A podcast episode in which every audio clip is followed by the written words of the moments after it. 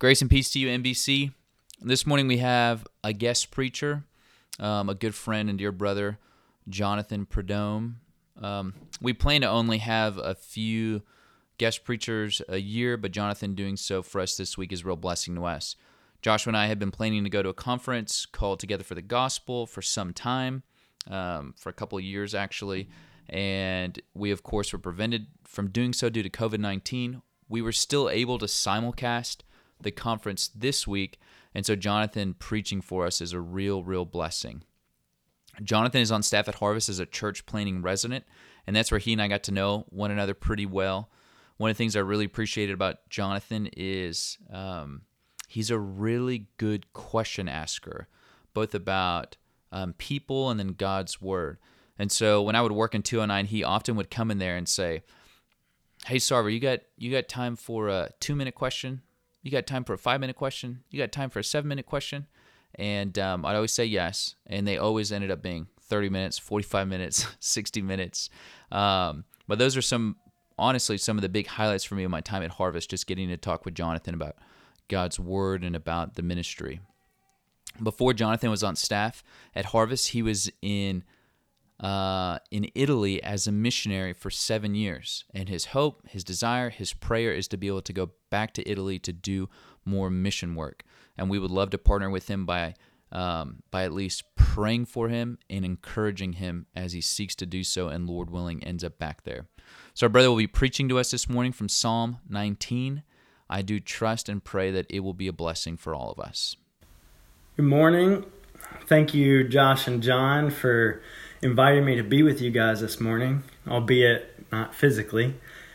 I do wish I could see you guys because it really isn't the same standing in my living room, but I'm thankful nonetheless to get to be with you all in spirit.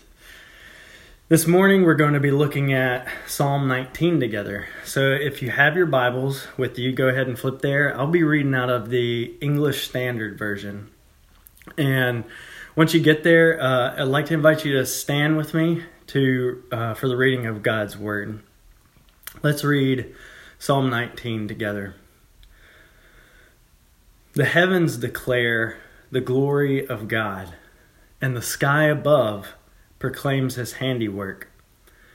Day to day pours out speech, and night to night reveals knowledge. There is no speech nor are there words whose voice is not heard. Their voice goes out through all the earth, and their words to the end of the world. In them he has set a, a tent for the sun, which comes out like a bridegroom leaving his chamber, and like a strong man runs its course with joy. Its rising is from the end of the heavens, and its circuit to the end of them, and there is nothing hidden from its heat. The law of the Lord is perfect, reviving the soul. The testimony of the Lord is sure, making wise the simple. The precepts of the Lord are right, rejoicing the heart. The commandment of the Lord is pure, enlightening the eyes. The fear of the Lord is clean, enduring forever. The rules of the Lord are true and righteous altogether. More to be desired are they than gold, even much fine gold, sweeter also than honey and drippings of the honeycomb. Moreover, by them is your servant warned. In keeping them there is great reward. Who can discern his errors? Declare me from innocent declare me innocent from hidden faults. Keep back your servant also from presumptuous sins. Let them not have dominion over me. Then I shall be blameless and innocent of great transgression. Let the words of my mouth and the meditation of my heart be acceptable in your sight, O Lord, my rock and my redeemer. This is God's word. Let's pray. Father, we come to you this morning asking for your help to understand your word, to have our eyes opened by your spirit so that we would not just understand but treasure your word and your son. Father, I pray that you would be opening our eyes to savor the the riches that we find in your word this morning and to be changing and transforming our hearts into your image. And I pray these these things in your son's precious name. Amen. So we're looking at Psalm 19 this morning. And while the beginning of the psalm can often double as an Instagram caption, it actually is so much more than that. It's it's rich in helping us understand big truths about God and his ultimate worth, about ourselves and our insidious perception problem, and about the wonderful solution to that problem. Now, as I was chewing on this text the past couple of weeks, I, I couldn't get a, a thought out of my mind and it was it was the memory of my Austrian friend um, who said to me years ago, you know, one of the reasons I can't get behind Christianity is that it uses all this language that doesn't have anything to do with real life anymore. Like the word glory. I mean, what does that even mean? And as I thought about it, I realized that in one sense he, he had a point. A lot of times we don't actually know what these words mean. So, since the word glory is right here in verse 1, let's start by defining it. David writes, The heavens declare the glory of God. The word glory in Hebrew is the word kavod, and it means brilliance or weightiness. So, right out of the gate in this psalm, David is saying the weightiness, the importance, the ultimate value and worth of God is being shouted from the skies. And he's saying that we're we're constantly bombarded with it. And David shows us this by illustrating how pervasive this message is. He says, Day after day pours forth, pours forth speech, and night after night reveals knowledge. There's not one moment of our existence that we're not faced with who God is and with how much He matters. But there's just one problem. David tells us in verse 3 that there is no speech, there are no words. What's he mean by that? Well, he's talking about a, a wordless speech. God's glory that's being declared in the heavens is kind of like cosmic sign language or a smoke signal or a fire lit on top of a mountain that communicates something specific to all who see it.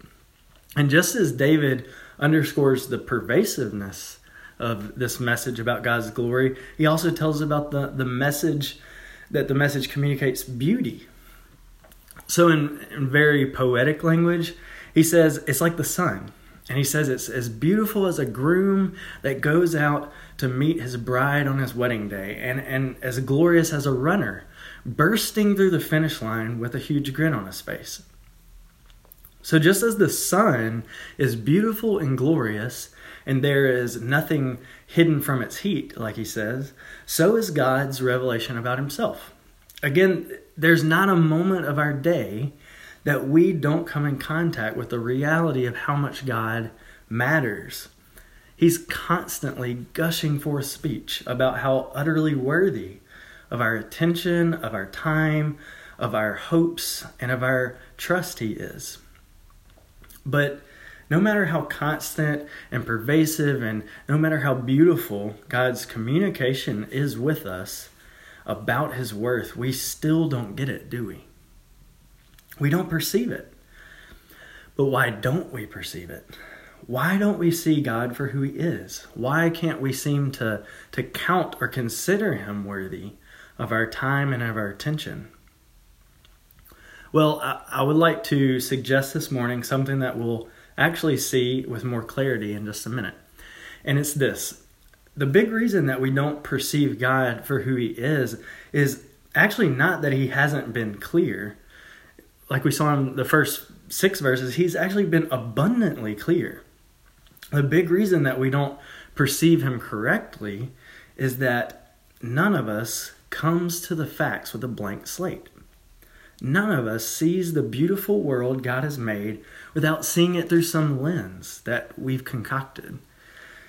You see, we see, we as humans have the tendency to create our own narrative. We tend to look at everything around us and we fill in the blanks with something that suits us or with something that matches our experience. And it's never neutral. So we jump to conclusions. We we stuff what God has clearly revealed to us about himself and we reinterpret our circumstances, uh, who we are, and who God is based on what we want them to be. And we're constantly generating this narrative, and whether consciously or subconsciously, we're telling ourselves a story that attributes meaning and value to our, our lives. And this happens across the board. Every single one of us does this. I'll give you an example from a song that was written recently. And as far as I know, these guys don't really have anything to do with Christianity or any kind of religion that I know of. But the words to this song just perfectly match what Psalm 19 is, is getting at, the first section of the psalm is getting at. And the first two verses go like this Why in the night sky are the lights hung? Why is the earth moving around the sun? floating in the vacuum with no purpose, not a one. Why in the night sky are the lights hung? Why is life made only for to end? Why do I do all this waiting then? Why this frightened part of me that's fated to pretend? Why is life made only for to end? Now, I know you all are very encouraged now, but as as sad as this song may sound, what are these guys doing? They're they're asking questions about what they see and they're drawing conclusions. If you listen to the words, he said that everything is floating in a vacuum with no purpose and that life was made only for to end. But then he's trying to figure out why his emotions or why his gut tells him something different. You see, people have been doing this for, for centuries. Another example that is a little more familiar to most of us, I'm sure, is actually the example of three uh, 20th century philosophers that uh, laid under the stars and they tried to un- understand what they were and interpret what they meant. And of course, I'm talking about um, the philosophers Timon, Simba, and Pumbaa in their magisterial work, The Lion King. I'm sure you all know the scene. Uh, they're lying under the stars, and Pumbaa says to Timon, Timon, ever wonder what those sparkly dots are up there? And Timon says, I don't wonder. I know. They're fireflies that got stuck up in that big bluish black thing. And Pumbaa says, Oh, I thought they were big balls of gas burning billions of miles away. And then Timon and Pumbaa turn to Simba and ask him what he thinks. And Simba responds kind of sheepishly. He says, Well, someone once told me that the great kings of the past are up there watching down over us. And what do Timon and, Simba and Pumbaa do? Of course, they laugh at him because they find his worldview ridiculous. You see what's going on here? They're they're interpreting life through a lens. They're drawing conclusions based off of their perception. Even something as commonplace as a Disney movie is proposing different worldviews. Timon sees the world through what he sees around him, and kind of in a primitive way, he calls it fireflies because that's probably what he's experienced. Or Pumbaa has a much more purely naturalistic view of the world, and it's just simply uh, chance put burning balls of gas up into uh, the empty space. And finally, Simba proposes that all the stars are actually his ancestors. Now, as philosophical as all of this may sound, um, these different interpretations are all actually very real worldviews that people hold to in our world. Um, and in fact, I'm sure if you asked some of your neighbors in Midtown, you'd probably come across even some other worldviews other than these. And even though I'm assuming most of you are list- that who are listening this morning have a robust faith in Christ, we're actually all still in the same predicament as these other worldviews. We're all still very human. We're all still um, have the tendency to draw conclusions. Now, what do I mean by that? I, what I'm saying is that we're drawing conclusions about God. We're still drawing conclusions about ourselves and about our life. We may not be aware of it, but we are. Every day, our hearts and our minds tend to draw up a picture of who God is. Our human tendency is to create a God of our own mind, after our own image and likeness.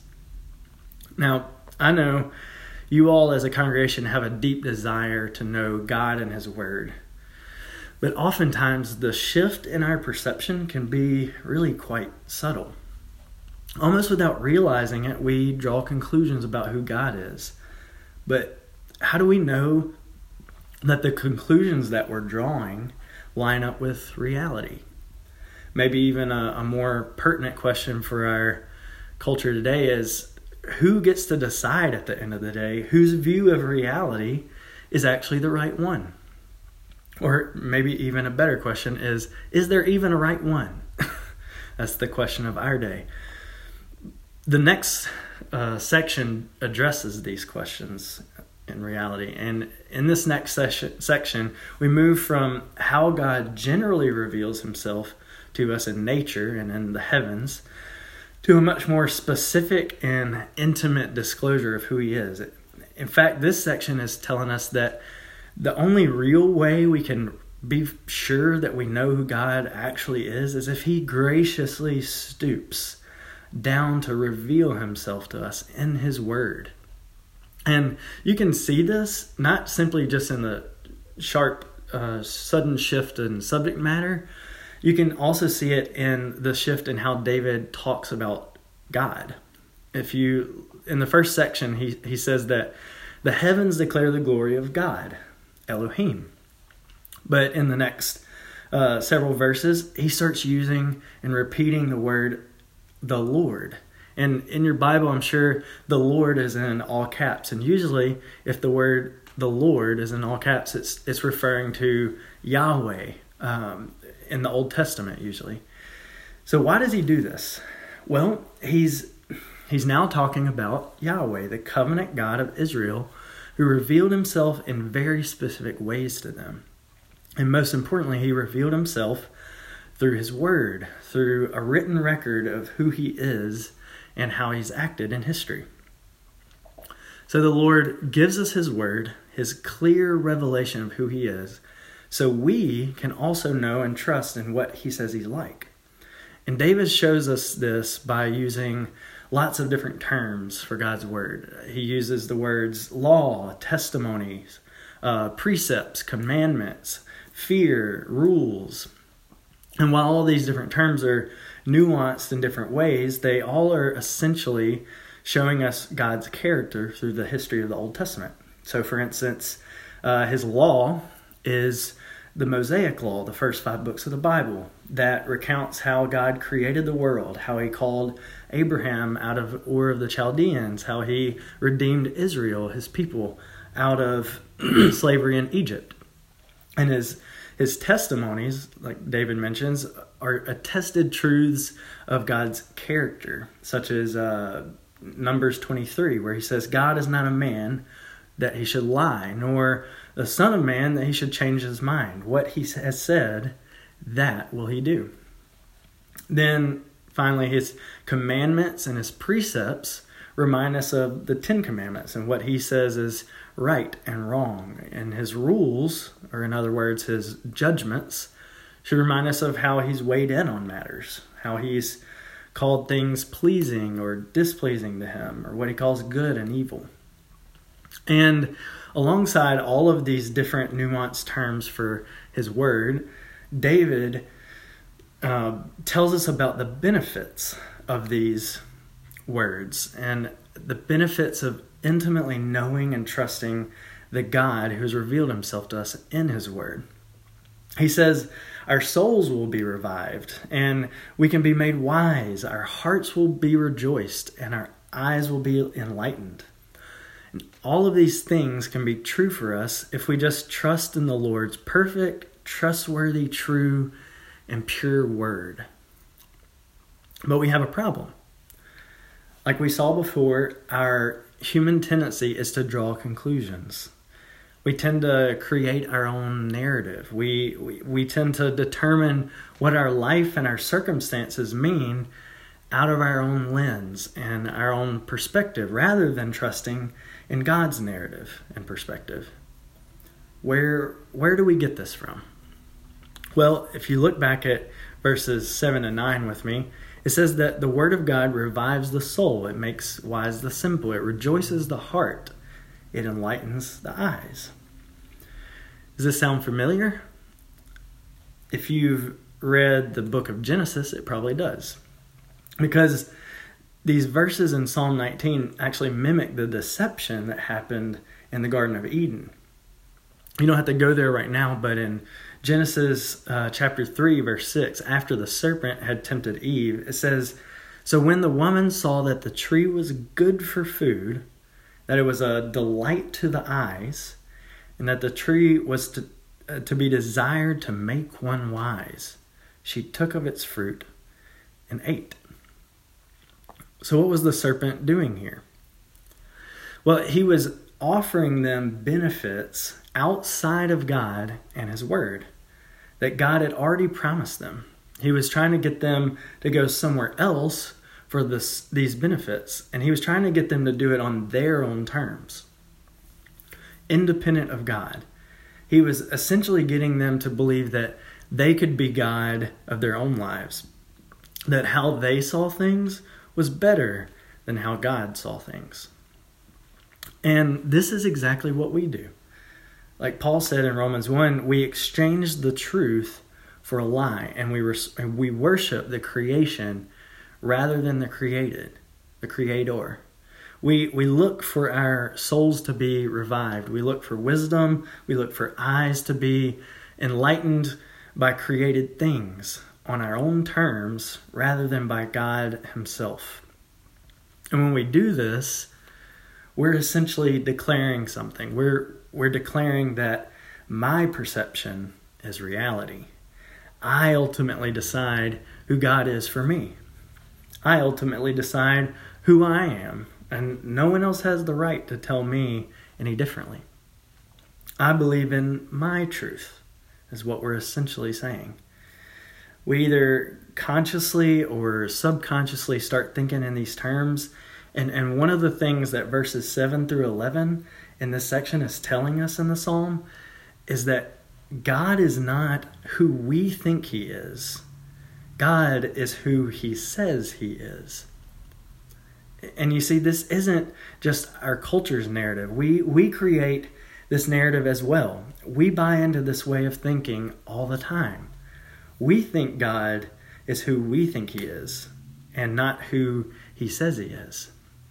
We create a god of our own mind we just aren't aware we're doing it and that brings us to our next section if you look at me with uh, look with me at uh, verses 13 and 14, David says, Who can discern his errors? Declare me innocent from hidden faults. Keep back your servant also from presumptuous sins. Let them not have dominion over me. Then I shall be blameless and innocent of great transgression. So, think about David's question here. It's a rhetorical question, and he says, Who can discern his errors? What's he getting at? Well, he's basically asking us, how do you know that you're seeing straight? Or, in other words, he's, he's saying, how do you know when you're being deceived? Now, think about it really for just a second. How do you know that you're being deceived? Well, the trick is is that you don't. You can't know that you're being deceived because otherwise you wouldn't be deceived, right? So the answer to David's question, who can discern his errors, is certainly not you. Like we saw, we do exactly what our culture does. We, we make ourselves the ultimate judge of truth, of meaning, and of reality.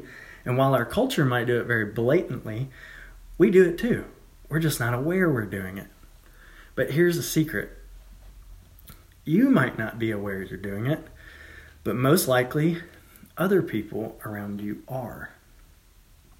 You see, when we exchange the truth for our own version of reality, we're deceived by our own perception. It actually makes us blind to the fact that we're blind. It makes us unable to discern our errors. The prophet Jeremiah was getting at the same thing when he wrote, The heart is deceitful above all things and desperately wicked. Who can know it? Again, the answer to the question is certainly not you. You see, these, these hidden faults that David is talking about here aren't necessarily so hidden. They can be actually hidden from us precisely because they're so characteristic and glaring. And that's how pervasive and insidious this problem is. There's actually an example of this in uh, the late 1800s when a um, and a scientist that conducted an experiment. His name was George Stratton, and he was researching optics and how the brain perceives the images that come through our eyes. And because our eyes actually receive the image technically upside down, he created a pair of big, goofy glasses that made him see upside down to see what would happen. And to his surprise, after several days of running into things and feeling nauseous, he began to see normally again. His brain had actually adapted to an inverted perception of the world. And that's exactly what sin does to us. It it deceives. It comes in a little at a time and makes us get used to a false perception of reality. In fact, we get so used to it that we don't even see it as false anymore. It no longer nauseates us. Meanwhile, everyone else around us sure can see it. They see our, our big, inverted, goofy glasses. They see our glaring flaws and the deception that we've bought into. In fact, the whole Bible shows us this is true. The, the letter of the Hebrews in chapter 3, the writer says, Exhort or encourage one another uh, every day, as long as it's called today, that none of you may be hardened by the deceitfulness of sin. You see, what this is telling us is that our perception is not reality. We can so easily be hardened, we can so easily be deceived. And precisely for this reason, we need other people. We need community. We need people who can help us see our blind spots. And we need the humility that it takes to admit when we don't see straight. And that we don't always perceive God, ourselves, or other people correctly. So, some questions for us this morning. Who knows you? Do you have anyone in your life that can gently and lovingly tell you when you've gotten things wrong? Do you have anyone in your life that can oppose you or challenge your perception of reality without you pushing them away? I heard someone call these his reality testers one time. He had grown aware that he had the tendency to get things wrong a little bit. And so when he found himself in a, a pickle, he called up these three guys and he would say, Am I seeing this right? And oftentimes they'd say, No, that's kind of normal. And so the question is, is do we have reality testers? Wise, loving, gracious reality testers in, in our lives that can do that same thing for us? Do we have friends who will lovingly wound us so that we might be healed? So we've seen that God clearly reveals himself and his ultimate worth first in nature, and then he stoops down to graciously reveal himself in his word. But even with faithful friends and God's word, we still jump to wrong conclusions about God and about ourselves and about other people. So, what do we do? How can we ultimately know that we're seeing God correctly? It's not that God's communication to us is lacking somehow. It's not that He hasn't been clear. It's that we don't perceive it correctly. Well, David gives us a hint in verse 14. He says that the Lord is his rock and his redeemer. So, how did David know to think of God in those terms? Where does he get that from? Well, being a good Jewish man and, and a king, he knew the law pretty well. And So that means he probably had read Deuteronomy. And in Deuteronomy 34, it says, the rock. Uh, 32, sorry, 32, verse 4, it says, the rock, his work is perfect, for all his ways are justice, a God of faithfulness and without iniquity, just and upright is he.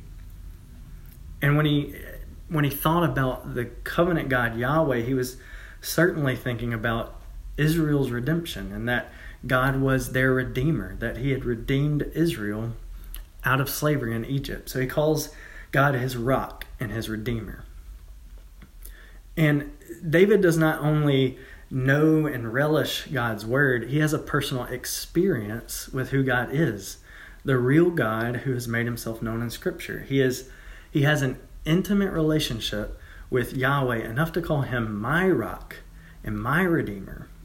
So how does he get there? How does he get past all his wrong perceptions and conclusions about God and come to an actual understanding of who God is?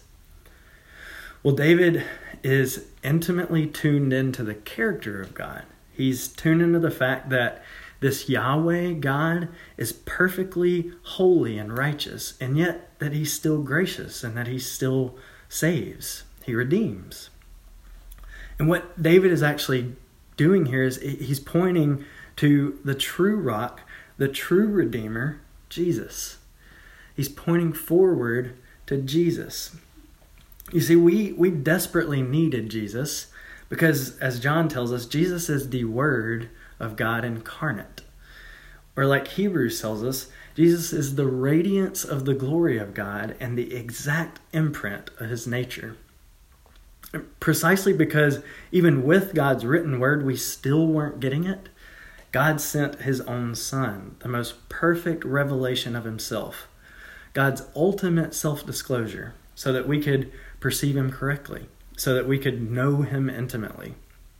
We needed God in flesh and bone. We needed God who could understand our grief, our sorrow, our temptation, and, and who would never get it wrong. We needed God in the flesh who sees reality for what it is, who would never be deceived by sin, who knew the depths of our depravity, who knew how destructive we are to ourselves and others because of how we claim that our perception is our reality. But who would redeem us from our slavery to ourselves, from our slavery to our own blindness. He would save us from our own self destruction by willingly being destroyed in our place. But He wouldn't just stop there. He wouldn't just save us from our self destruction. He would actually do what David says in the psalm because of what Jesus did 2,000 years ago on Good Friday and Easter, God can actually declare us innocent, like David says in verse 12. And because of Jesus' finished work on the cross, in his resurrection, he actually does make us acceptable in God's sight, like David says in verse 14. Because Jesus, the Word of God incarnate, was perfect, right, pure, clean, true, and righteous, like verses 7 and 9 tell us. He can actually make us perfect, right, pure, clean, and righteous in God's sight. When we stop trusting in ourselves and start trusting in Christ alone. I can't think of any better words than what we find in verse 10 to describe this fact. This gospel truth, this redemption, is sweeter than honey and drippings of the honeycomb. Now, as good as that is, I don't know about you, but I don't always see that objective fact as subjectively beautiful.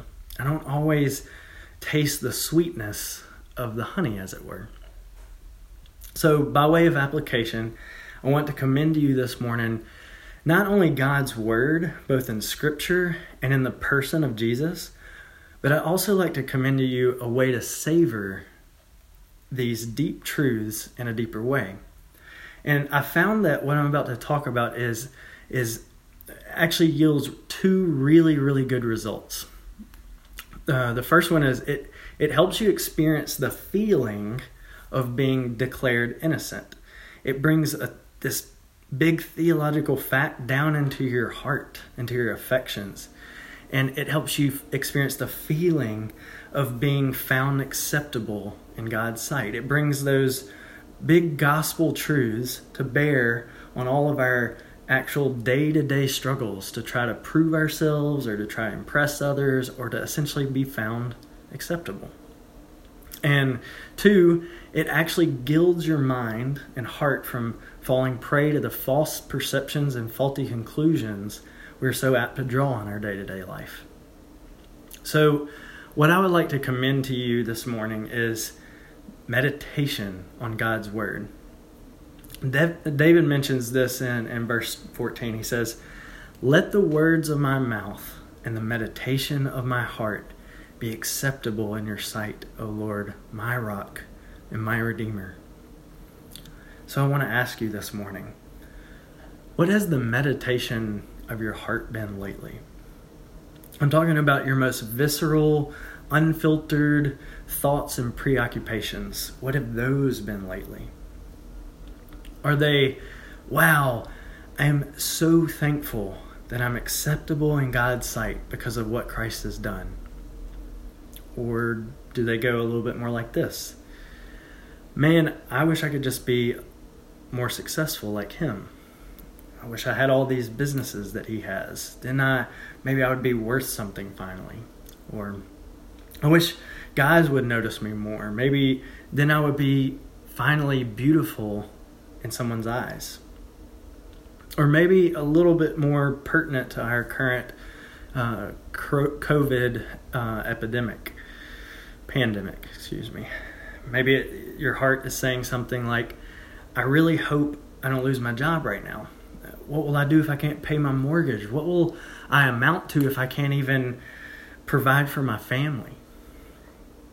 Now, if you fall into the second category, you're in good company.